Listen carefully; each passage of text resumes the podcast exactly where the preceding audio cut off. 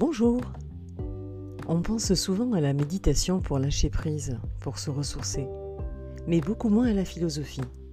Si utile pourtant. Regardez toutes les citations que nous reprenons parfois à notre propre actif.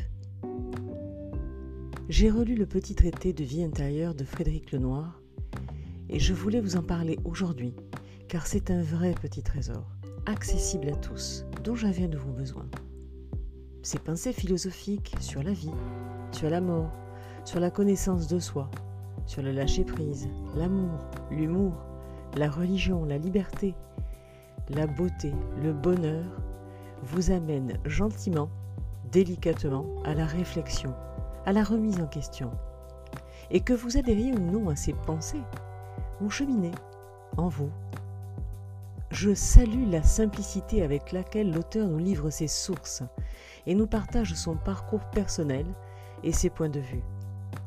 Dans cet ouvrage, Frédéric Lenoir cite aussi bien Sénèque que l'abbé Pierre, Marc Aurèle, Jacques Séguéla, Socrate, Arthur Schopenhauer, Jean-Paul Sartre, Jean-Jacques Rousseau, Diogène, l'Évangile, Aristote, Woody Allen, Horace, Thich Nhat Hanh, Montaigne, Spinoza, Plutarque, Dostoïevski, Lucrèce.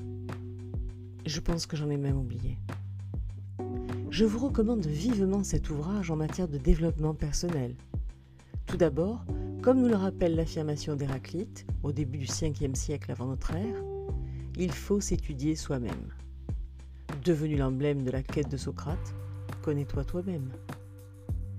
J'ai également choisi de vous partager un extrait du chapitre Apprivoiser la mort avec la position philosophique d'Épicure, né en 342 avant Jésus-Christ, qui enseignait à ses disciples que la mort signe la disparition totale de l'individu, corps et âme. Il ne faut pas la craindre, cela ne l'empêche pas d'être, et que la craindre empêche la pleine jouissance du plaisir de vivre. Et je le cite, Il y a de bien et de mal que dans la sensation. Or, la mort est absence de sensation. Il est vain de souffrir par avance de ce qui ne cause aucune douleur quand il est là.